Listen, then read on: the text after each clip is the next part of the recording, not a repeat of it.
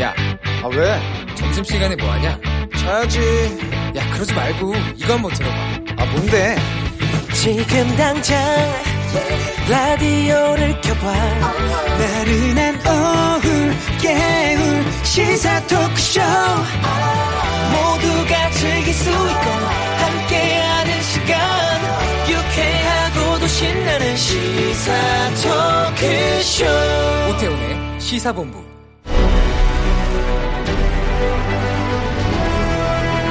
김철민의 본부 뉴스.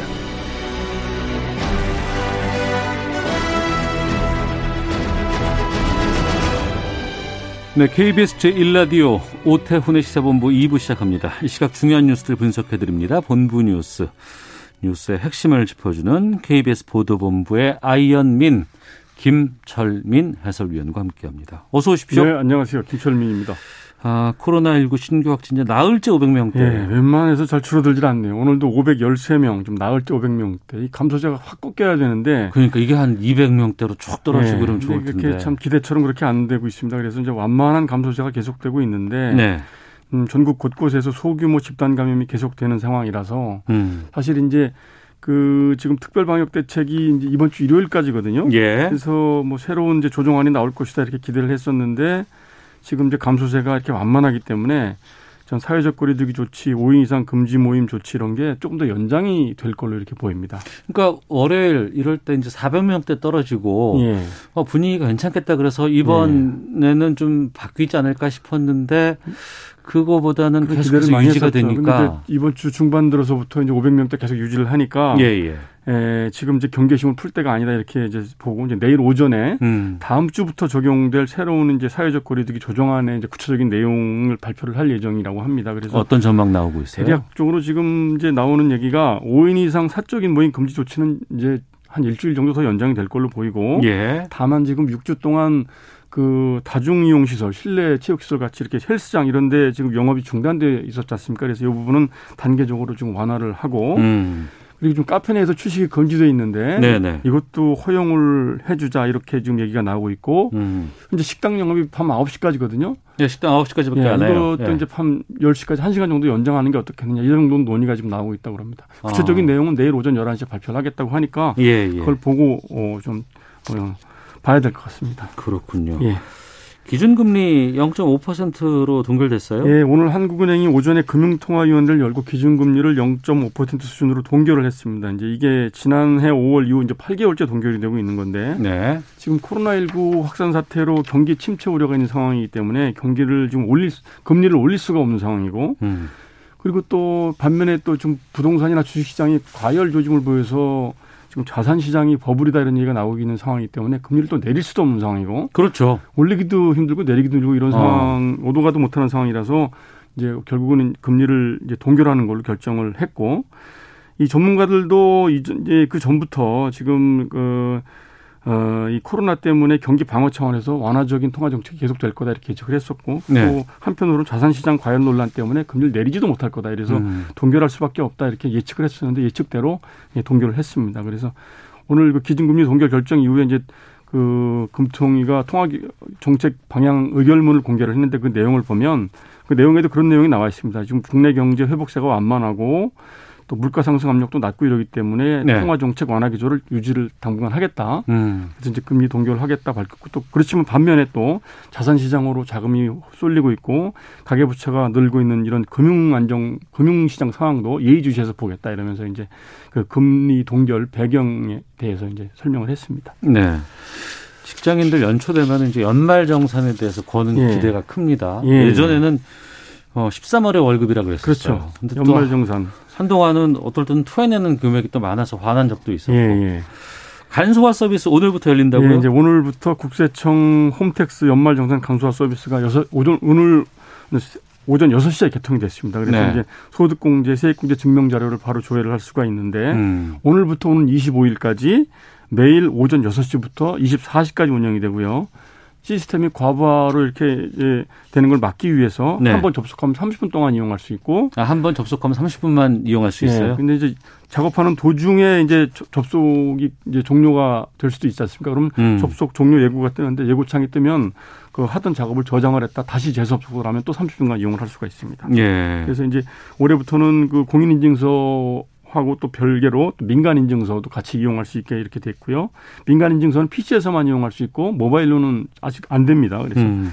PC에서만 할 수 있고 이번 연말 정산 간소화 서비스에서는 그 과거에는 안경 구입비라든가 이런 걸 따로 이제 증빙서를 그 제출을 했어야 됐었는데 네. 이번 연말 정산 서비스서부터는 그, 그 현금 저 신용카드로 어, 결제한 안경 구입비 그다음에 공공임대주택에 사시는 분들은 그 지급한 월세 어. 그다음에 긴급 재난지원금 받고 기부하신 분들 있잖아요. 예, 예. 기부금 자료 이런 것들은 다 자동으로 조회가 되기 때문에 따로 아, 연동돼 있군요. 예, 예, 따로 예. 증빙자를 챙기지 않아도 되고 어. 그 다만 외의 이제- 것만. 예, 그 외에 것 지금 보청기 구입비라든지 장애인 음. 보장구 구입비 또 현금으로 결제한 안경 구입비 이런 것들은 그 근로자가 직접 영수증 발급 기관에서 증명서를 받아서 회사에 네. 제출을 해야 됩니다. 음. 자, 8차 당대회 끝났습니다. 예, 북한. 끝났죠. 끝나고 어제 북한이 이제 그 기념 야간 열병식을 그 개최를 했습니다. 그래서 네. 이 열병식에서 신형으로 추정되는 잠수함 발사 탄도 미사일 SLBM을 공개를 했습니다. 어. 그래서 이제 북한이 지난해 10월 노동당 창건 75주년 기념 열병식을 했었는데 이제 네. 3개월 만에 다시 성대한 규모로 열병식을 야간에 한 것이죠. 그래서 어, 북한이 이번 8차 당대회에서 국방력 강화를 당 규약에 명시를 했는데 음. 그런 이제 정책 방향을 대외 내적으로 천명하기 위해서 아마 열병식을 대규모로 야간에 해- 하면서 친형 SLBM을 공개를 한 것으로 보입니다. 그런데 특이한 점은 그 ICBM, 그 대륙간 탄도미사일은 이번에는 공개를 안 했습니다. 그래서 네. 이게 그 바이든 행정부 출범을 앞두고 그 북- 북미 관계 등을 고려해서 미국을 자극하지 않으려는 의도가 아니냐 이렇게 해석을 하고 있고요. 어. 오늘 주- 조선중앙통신에서 이제 관련된 소식을 대대적으로 보도를 했고 예. 이 김정은 위원장도 열병식에 참석을 했다 이러면서 사진까지 공개했습니다. 음. 자, 그리고 더불어민주당 김한정 의원에게 예. 벌금 150만 원 나왔네요. 예, 이게 남양주 을이죠. 더불어민주당 김한정 의원이 그 지난 4.15 총선 때 유권자들한테 양주를 한병 30만 원짜리 비싼 양주라고 그러는데 이 양주를 돌린 혐의로 기소가 됐었는데 음. 검찰에서 150만 원을 이제 벌금을 구형을 했는데 법원이 그대로 인정을 한 겁니다. 그래서 네. 의정부지법 형사합의 13부 판결인데요. 네. 오늘 판결문에서 이제 재판부는 이 공직선거법에서는 주류 적용을 엄격히 금지하고 있다. 그 음. 이유는 주류가 술이 오가면은 선거가 희화화되고 혼탁해지기 때문인데 그래서 이제 주류 적용을 엄격히 금지하고 있고 그리고 김한정 의원은 지난 2016년 4월 총선에서도 그 영화관에서 명함 돌렸다가 벌금형 받은 적이 있거든요. 네. 이때는 벌금이 50만 원 나와서 이제 의원직을 유지를 했었는데 그런 전과가 있는데도 불구하고 또 이제 재범을 했기 때문에 이런 것까지 감안을 해서 음. 검찰 구형대로 150만 원을 그대로 인정을 하고 당선 무효형을 선고했습니다. 네. 예. 1심인 거죠? 1심입니다. 또뭐 어. 이제 항소를 하겠죠. 네, 예. 알겠습니다. 자, 본부 뉴스 KBS 보도본부의 김철민 해설위원과 함께했습니다. 자, 오늘 본부 뉴스 여기까지 듣도록 하겠습니다. 고맙습니다. 네, 고맙습니다.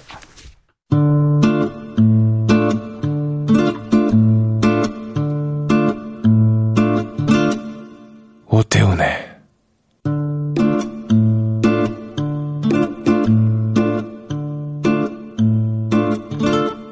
시사본부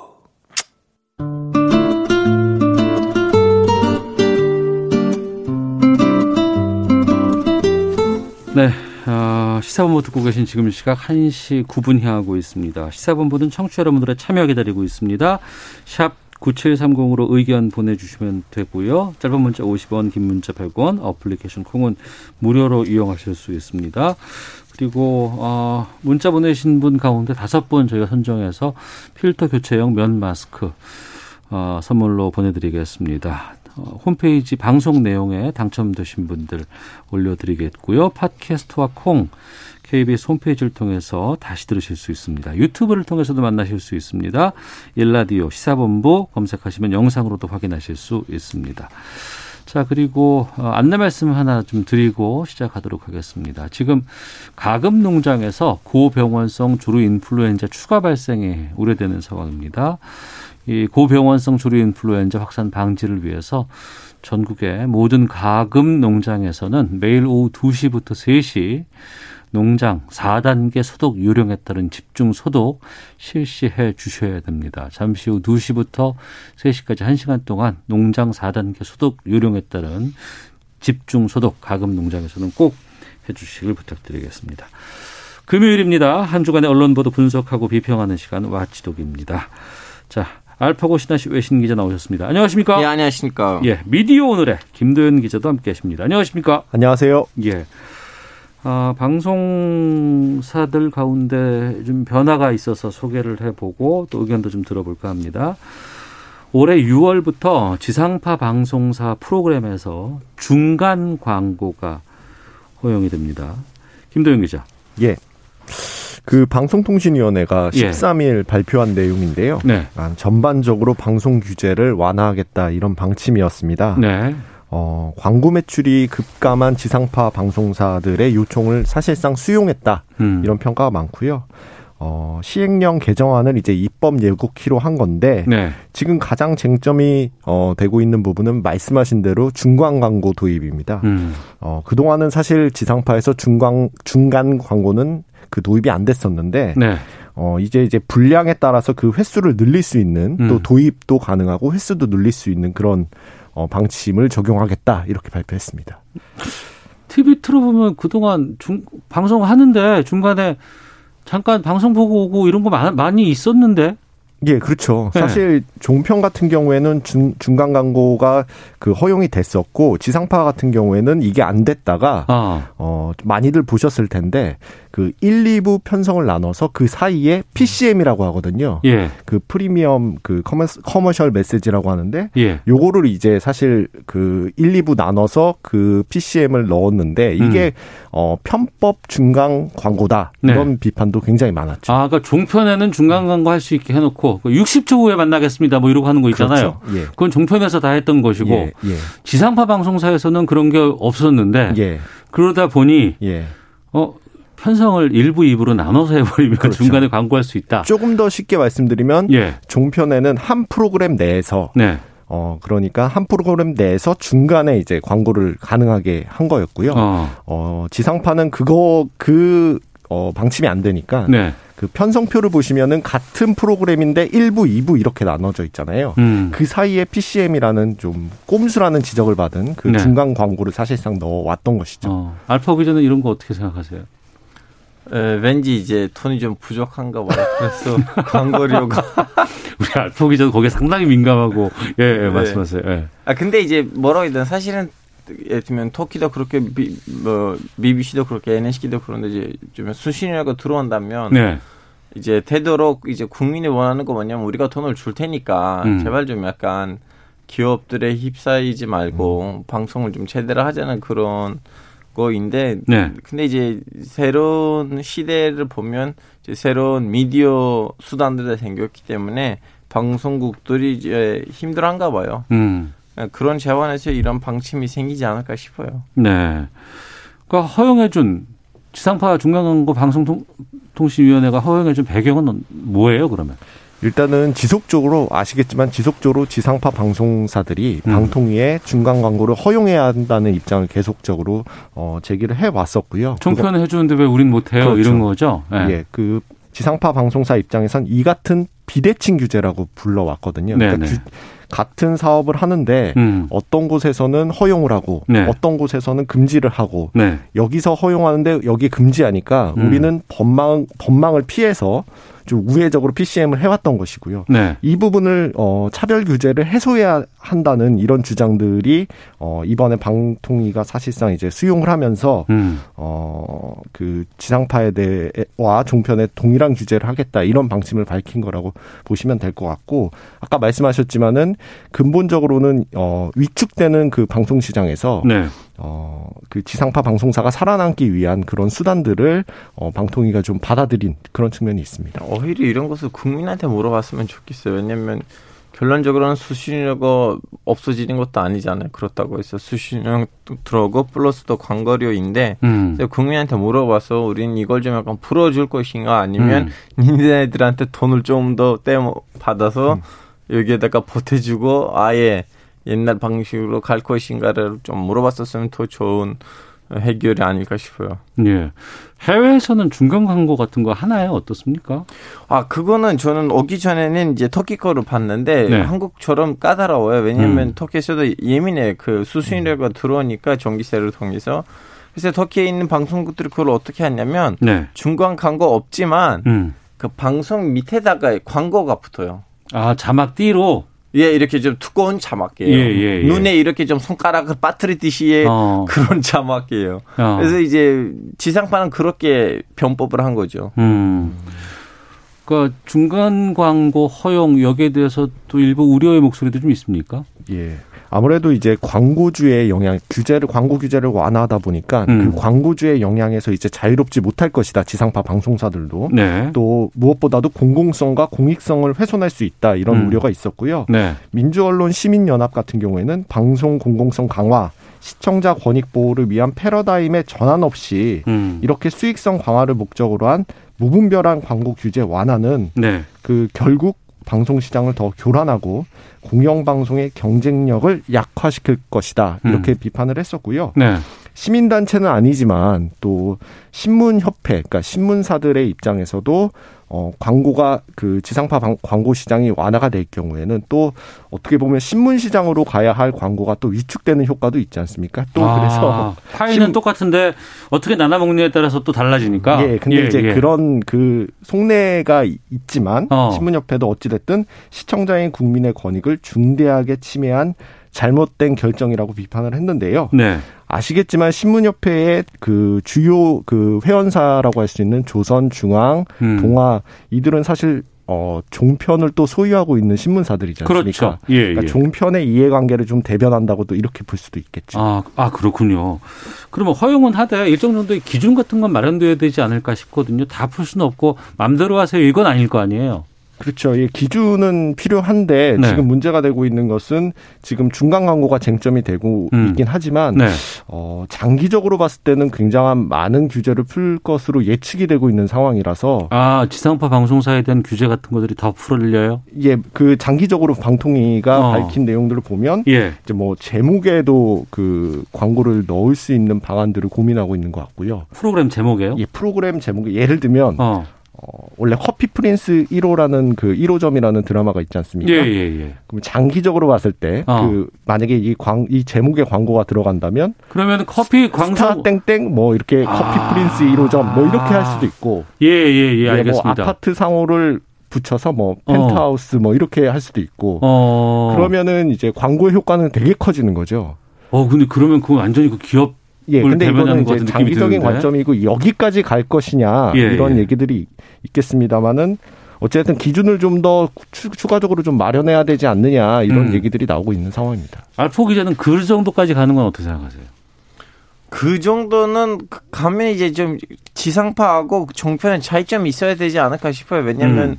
지상파는 어떻게 보면 국민을 위한 생기고 국민의 이제 이익만 중시하는 거고 그 전파 종편들은 자체가 국민 거니까. 그렇죠. 예, 근데 예. 종편이 이제 어떻게 보면 하나의 이제 가게예요. 어. 그래서 사업, 돈벌이 더 앞서 가야 되는데 예. 이제 국민한테 그런 인식이 무너지지 않는 규제 안에서 이 시장이 움직여야 되지 않을까 싶어요. 예. 근데 또 한편으로는 지금 여러 가지 미디어 환경이 변화가 되면서 예.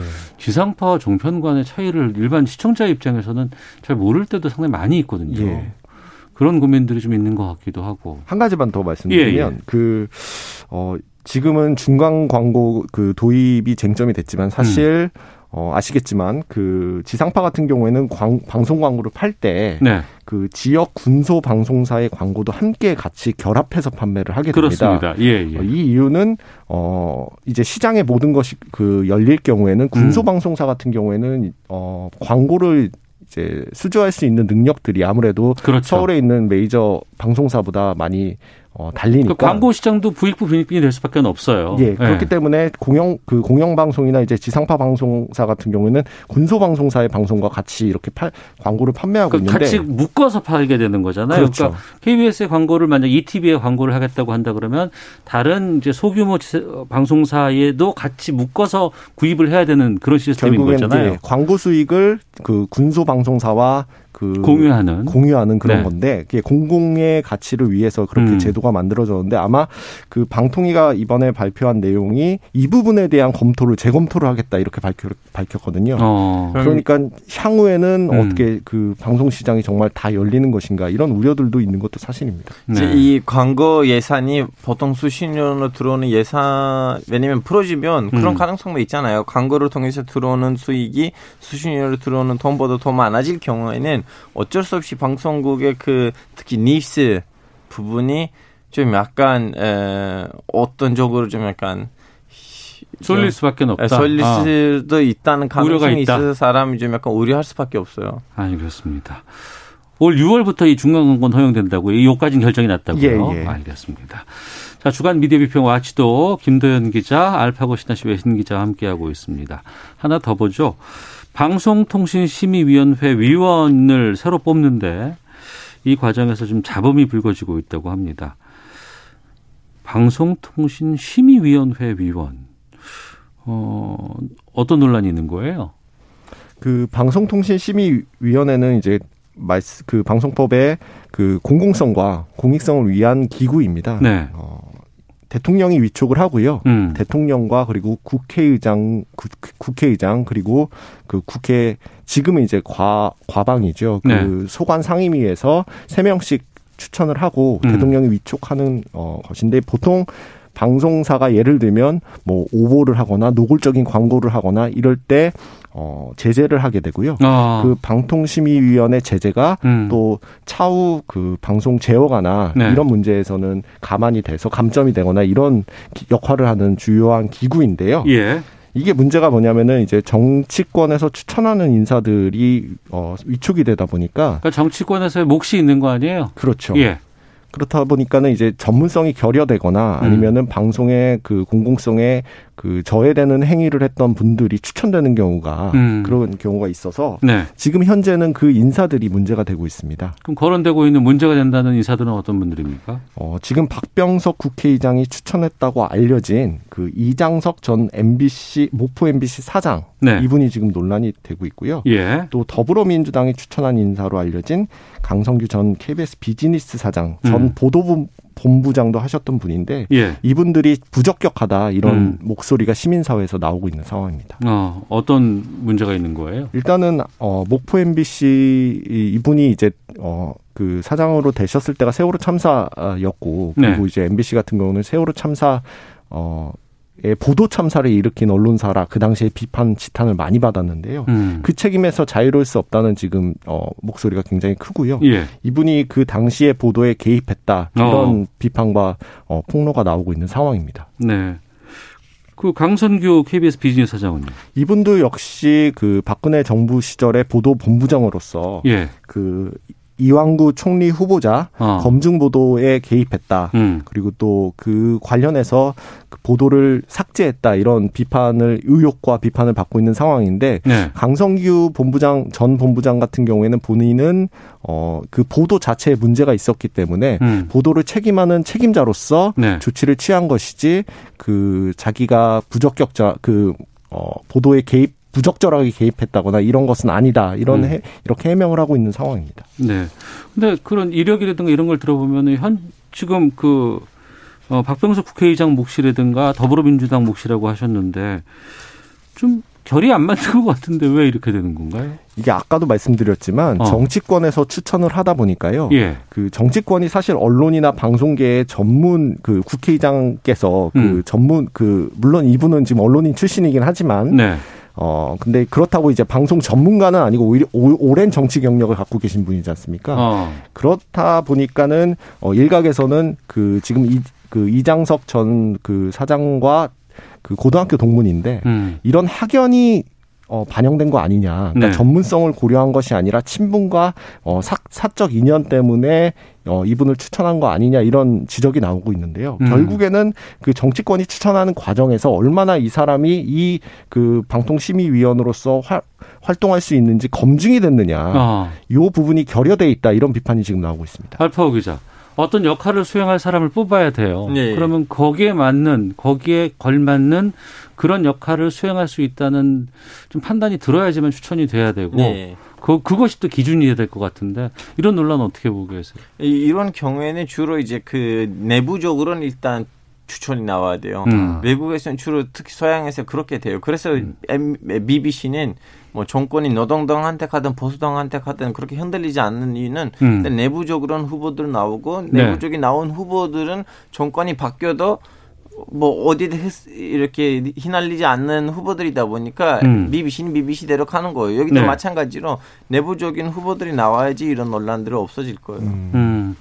그건 이제 방송사 사장 선출도 그렇고 뭐 방통위원을 뽑을 때도 그렇고 이런 부분은 계속 논란이 되어 왔었잖아요. 그러니까 뭐라고 해야 될까요? 그 되게 여러 주장들이 있는데요. 음. 정치권이 사실 국회가 어 민의를 대변하는 어 헌법 기관이지 않습니까? 네. 그렇기 때문에 국회에서 결정하는 것이 음. 뭐 예를 들면 대통령이 임명하는 것보다 국회에서 추천하고 국회를 중심으로 구성되는 것이 어 민심을 반영하는 것이다 이런 주장도 아, 있고요. 예, 그래서 예. 이 논리가 되게 관행처럼 음. 이어져 왔던 것도 사실입니다. 그 근데 말- 야당목, 여당목 뭐 이런 것들 다 있었잖아요 그동안. 예, 그렇죠. 어. 그러니까 알파고 기자께서 말씀하신 대로 음. 어, 이 부분에 대해서 사실 한국 사회가 제대로 논의는 있어 왔지만 네. 어, 그 마땅한 누구나 만족할 만한 결론을 내기 어려웠던 상황이고요. 그 음. 공영방송 사장 선출과 관련해서도 네. 그렇기 때문에 지금 어, 관행이 바뀌지 않고 계속 이어져 왔는데 네. 말씀하신 대로 뭐 내부 인사들이라든지 아니면 음. 시민사회가 참여하는 방식에 그 대표성 가진 인물들을 추천하는 방식이 낫지 않느냐 이런 얘기들도 나오고 있습니다. 그렇군요. 지상파 중간 광고 관- 관련해서 의견들이 꽤 들어왔는데 소개를 좀 해드리겠습니다. 2584님이 지상파에도 중간 광고 허용은 찬성합니다. 그동안 종편만 이익을 보았던 것은 불공평했다고 봅니다.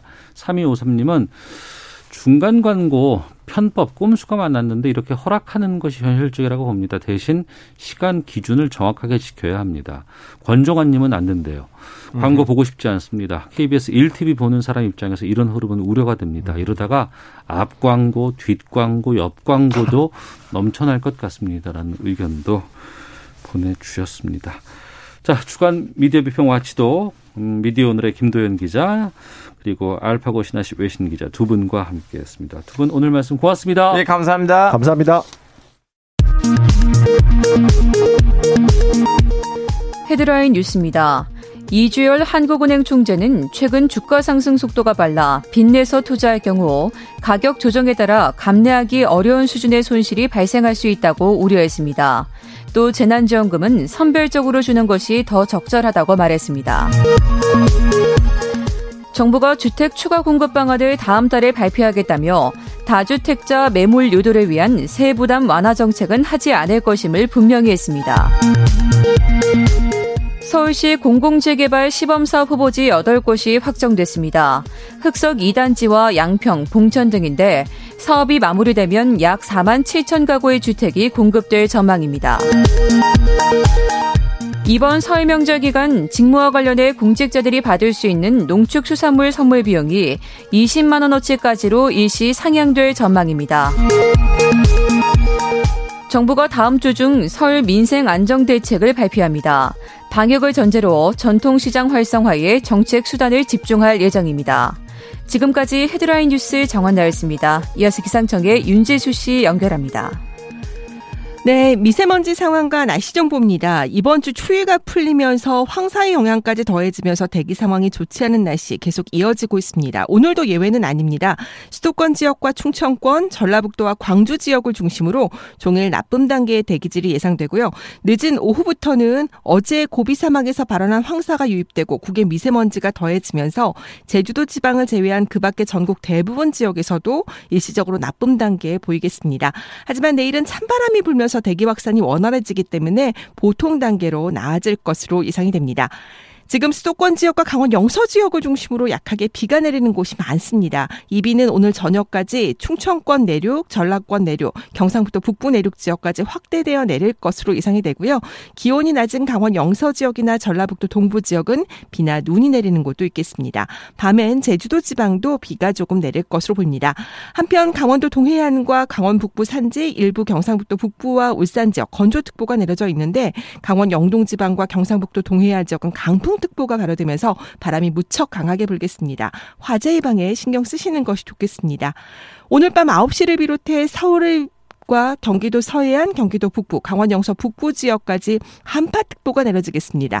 오늘 밤 기온은 큰 폭으로 떨어져 내일 아침 서울은 영하 8도, 파주와 철원은 영하 11도 안팎까지 떨어지겠고 이번 주말과 휴일 다시 한번 매서운 추위가 찾아오겠습니다. 지금 서울 기온은 9.7도, 습도는 79%입니다. 날씨 정보 윤지수입니다. 다음은 이 시각 교통 상황 알아보겠습니다. KBS 교통정보센터의 오수미 씨입니다. 네, 시각 교통정보입니다. 빗길 사고 지점 주의를 해주셔야겠습니다. 서울 시내 동부간선도로 성수 쪽으로 용비교에서 사고가 있었는데요. 처리가 1시간 넘게 오래 걸리고 있습니다. 이 영향으로 군자교부터 용비교까지 정체가 심해져 있고요. 올림픽대로 공항 가는 길로는 한남대교부터 한강대교까지 밀리고 있습니다. 여기에 한강대교 부근 2차로에는 고장난 승용차도 견인을 하고 있어서 여파가 더해져 있는 상황입니다. 고속도로에서도 서해안 고속도로 서울 방향인데요. 순산 터널 3차로에 고장난 차가 멈춰서 있습니다. 지장을 받아 매송부터 안산 분기점까지 6km 구간에서 막히고 있습니다. 수도권 제1순환고속도로 판교에서 구리 쪽으로 가는 길, 서하남 진출로 2차로에 고장난 화물차가 서 있으니까 전방 잘 살펴서 조심히 이동을 해주시기 바랍니다. 지금까지 KBS 교통정보센터였습니다. 오태훈의 시사본부는 여러분의 소중한 의견을 기다립니다. 짧은 문자 50원, 긴 문자 100원의 정보 이용료가 되는 샵 9730, 우물정 9730번으로 문자 보내주십시오. KBS 라디오 앱 콩은 무료입니다. KBS 라디오 오태훈의 시사본부. 지금 여러분은 대한민국 라디오 유일의 점심 시사 프로그램을 듣고 계십니다. 청취자 여러분들 혹시 소리꾼, 명창, 이봉근 씨를 아십니까? 어떤 분은 KBS 부르의 명곡에서 만나신 분도 계시겠고요. 또 예능 다른 방송사의 뭐 아는 형님, 옥탑방의 문제아들 이 방송 프로그램을 통해서도 만나신 분도 계실 겁니다. 또 저는 그 소리꾼이라는 영화 조정래 감독의 영화의 주인공으로도 전 익히 알고 있는데요. 이 소리꾼 이봉근 씨가 지난해 말에 있었던 KBS 국악 대상에서 영예 대상을 수상을 했습니다. 어렵게 시사본부 금요 초대석에서 모셨습니다. 국악인 이봉근 씨와 함께합니다. 어서 오세요. 안녕하세요. 소리꾼 이봉근입니다. 네. 네. 많은 분들이 이봉근 씨를 알고 있어도 이봉근 씨를 가수, 네. 배우, 네. 이렇게 알고 계신 분들도 계시죠. 어, 네. 그 아무래도 이제 보통 방송에서 노래를 많이 불러드리고 그리고 네. 또 스크린을 통해서 연기를 또 보여드리다 보니까 음. 예, 소, 노래를 하는 사람이냐 혹은 뭐냐 배우냐 이렇게 말씀을 하시는데 본업은 본업은 소리꾼입니다. 본업은 소리꾼이시고 네. KBS 국악대상 수상하셨어요. 네, 맞습니다. 부문별 상도 있고 네. 대상도 있잖아요. 네, 맞습니다. 대상 받으셨잖아요. 네. 너무 감사하게도 예. 정말 감사하게도 어, 많은 분들께서 또 응원도 해주시고 격려도 해주신 덕분에 그렇게 음. 상을 타지 않았나 생각이 듭니다.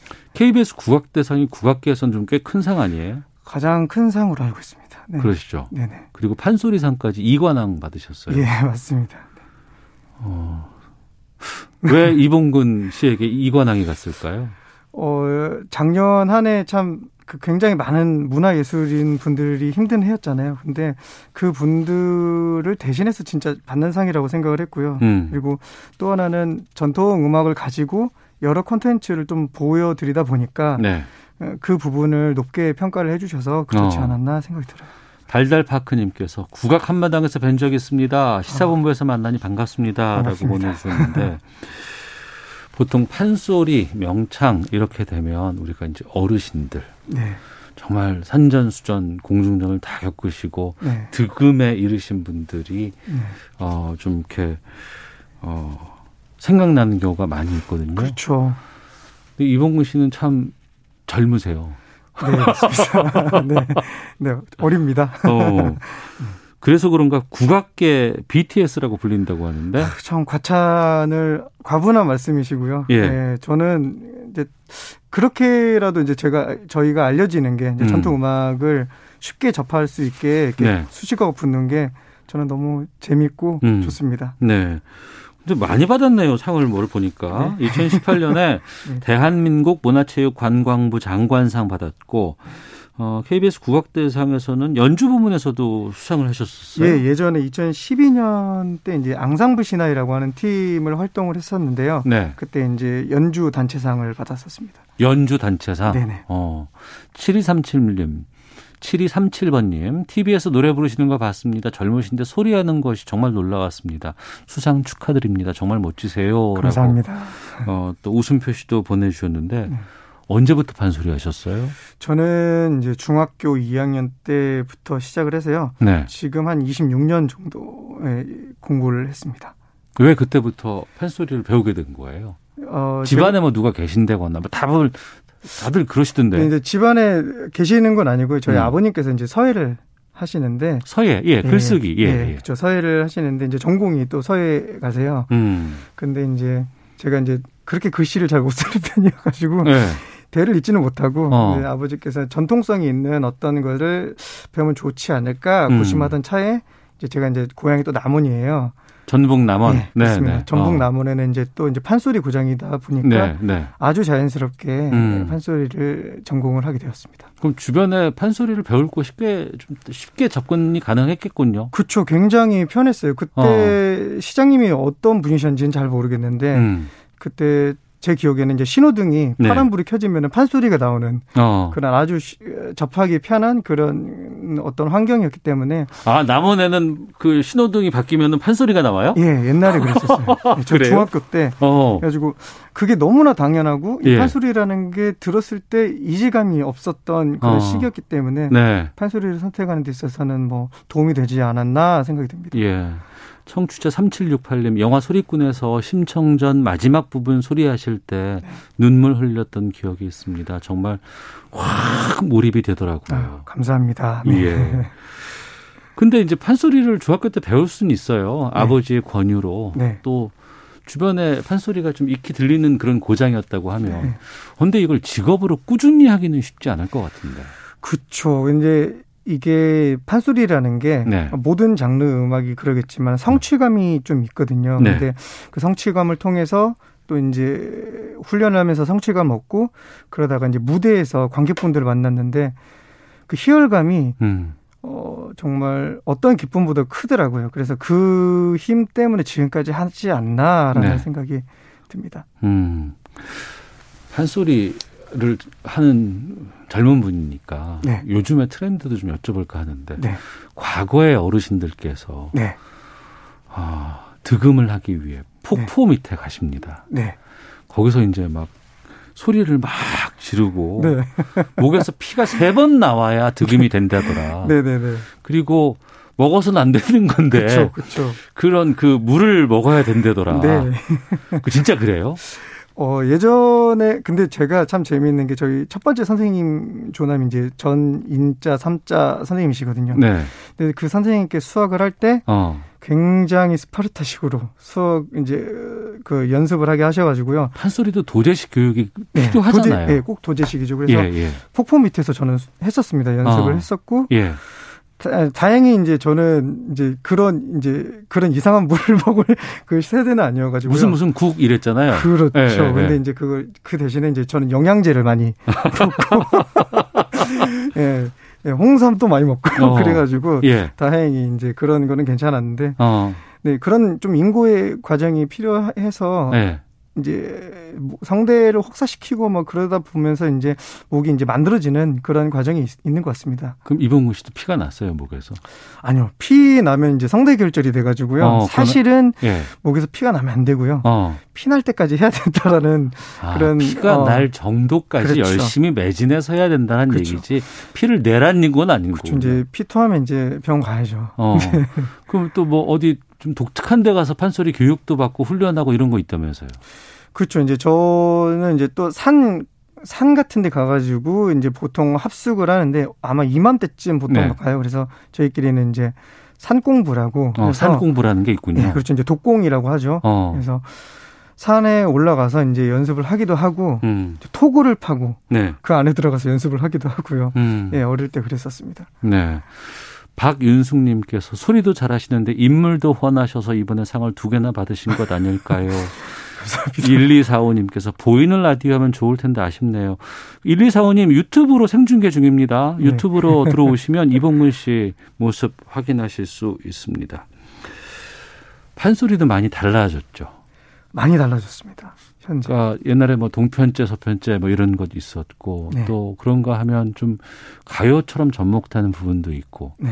어떻게 보세요? 이런 흐름들은 자연스럽다고 보세요? 아니면은 예전의 어르신들이나 예전의 명창분들은 네. 이 떼끼 나쁜 놈들 이거 네. 우리의 전통 판소리를 이렇게 망쳐놔라고 네. 얘기도 나올 수도 있을 것 네. 같은데. 네, 저는 이 지금의 흐름이 참 좋다고 보는 게 네. 어, 비단 이렇게 많이 바뀐다라고 이렇게 음. 소위 말하면은 많은 크로스오버들이 생기면서 예. 전통성이 흐려진다라고 많이들 우려를 하시는데 음. 그만큼 전통을 고수하시는 분들도 계시거든요. 아. 네, 그렇기 때문에 예. 전혀 우려하시지 않으셔도 되고 음. 그리고 또 하나는 저는 정말 좋은 게 네. 최근 들어서 이날치 분들께서 굉장한 판소리 범 내려온다. 네네. 네. 그 붐을 일으키셨잖아요. 그런 것만큼 많은 분들께서 관심을 가질 수 있는 있을 만한 작업들은 더 많이 이루어져야 된다라고 생각을 하고 있습니다. 어. 네. 그러니까 한때는 그런 게 있었어요. 그러니까 우리 것을 지켜야 된다는 얘기가 네. 참 많았지만 그렇죠. 그건 당위성으로 알고 있었지만 네. 쉽게 접근하기 쉽지 않고 많이 들을 수는 없었거든요. 네. 근데 누군가 이제 국악계에서 활동하시는 분들 가운데 연주가 좀 변한다가 된다거나 네. 한때 해금이 좀 아, 대중적으로 그렇죠. 인기가 있다가 또 그게 좀 바뀌더니 최근에는 뭐 이날치 밴드라든가 뭐 네. 악단 광칠리라든가 네. 뭐 다양한 분들이 이제는 정말 유명해졌잖아요. 그렇죠. 네. 그런 걸 보면서 아 이게 옛날 걸 고수하는 노력도 필요하지만 네. 대중들이 좋아하는 장르로 자연스럽게 가고 있구나. 네. 맞아요. 그래서 저는 정말 좋은 양상인 것 같다라고 생각을 하고 있습니다. 예. 그게 우리 국악의 또 힘이 아닐까 싶기도 네. 하고요. 그런데 또 한편으로 국악한다는 거 참 정말 어려운 일이잖아요. 네. 판소리 같은 경우에도 이제 그 완창한다 그러나요? 그렇죠. 완창이죠. 예. 작품을 네. 완창할 때 보통 뭐 엄청난 시간이 걸린다면서요? 그렇죠. 처음부터 이야기 한 마당을 음. 저희는 이제 바탕이라고 하거든요. 네네. 뭐 수공과 접벽과 흥복을 다섯 마당 있다면서요? 네, 그렇죠. 예. 근데 이제 그 여러 가지 이야기들을 처음부터 끝까지 하면은 보통은 한 가장 긴 거는 8시간 음. 정도 되고 네. 짧은 이야기는 음. 3시간 반 정도 어, 된다고 생각하고 있습니다. 네. 그럼 8시간 동안 그걸 완창을 하려, 하고 나면은 네. 체중도 많이 빠지겠어요. 그렇죠. 네. 어. 그리고 이제 중간에 이제 먹기도 하고요. 예. 8시간 동안 계속 하는 건 아니고 이제 어. 잠깐 쉬는 시간도 있고. 아, 예, 예. 그래서 네, 이제 보시는 분들이 이제 좀 힘드시지 않나라는 음. 생각도 있고요. 네. 그렇습니다. 그러면 그 마당 가운데 이봉근 씨가 가장 잘 자신 있게 생각하는 건 어떤 거예요? 저는 이제 제가 적벽가를 굉장히 좋아합니다. 네. 이제 삼국지를 이제 풍자해서 만든 소리가 음. 있는데 네. 그 적벽가를 어, 가장 좋아하고 제가 음. 또 이제 적벽가를 가지고 또 창작 활동도 많이 하고 있고 그렇습니다. 아, 그렇군요. 가윤아님, 와 판소리 신호등 처음 들어봤습니다. 참 신합니다. 네. 서울에도 도입되면 좋겠어요. 8582님. 음. 너무 좋아하는 팬입니다. 특히 울 남편이 더 좋아해요. 감사합니다. 8910님은 아는 형님에서 뵌 적이 있습니다. 시사본부에서 만나니 정말 반갑습니다. 말씀도 잘하십니다. 늘 응원합니다라고 하셨는데 감사합니다.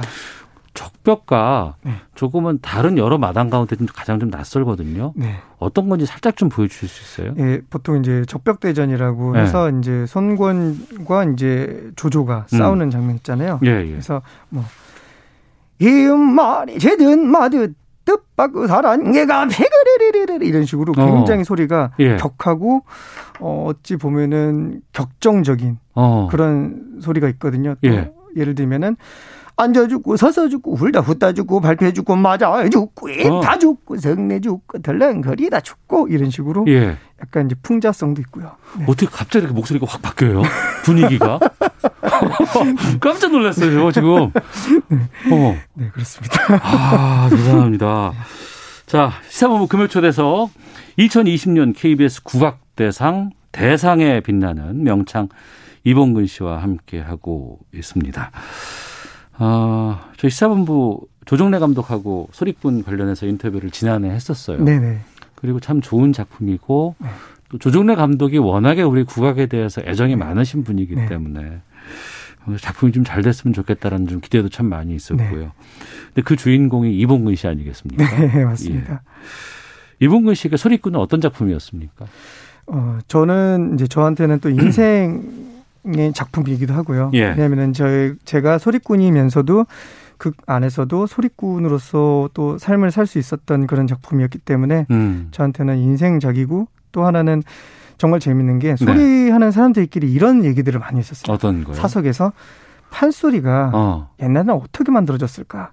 아. 어, 그런 이런 저작거리에서 나오는 이야기들을 가지고 예. 하나씩 이야기를 붙여서 만들었을까? 어. 아니면은 혼자서 만든 것인가? 네. 혹은 여러 명이서 만든 것인가? 어. 그런 궁금증을 어느 정도는 약간의 이제 가상의 음. 내용으로서 만들어진 게 소리꾼이지 않나라는 네. 생각이 들면서 소리하는 사람의 입장으로서는 정말 반가운 어. 영화이지 않나 어. 생각이 듭니다.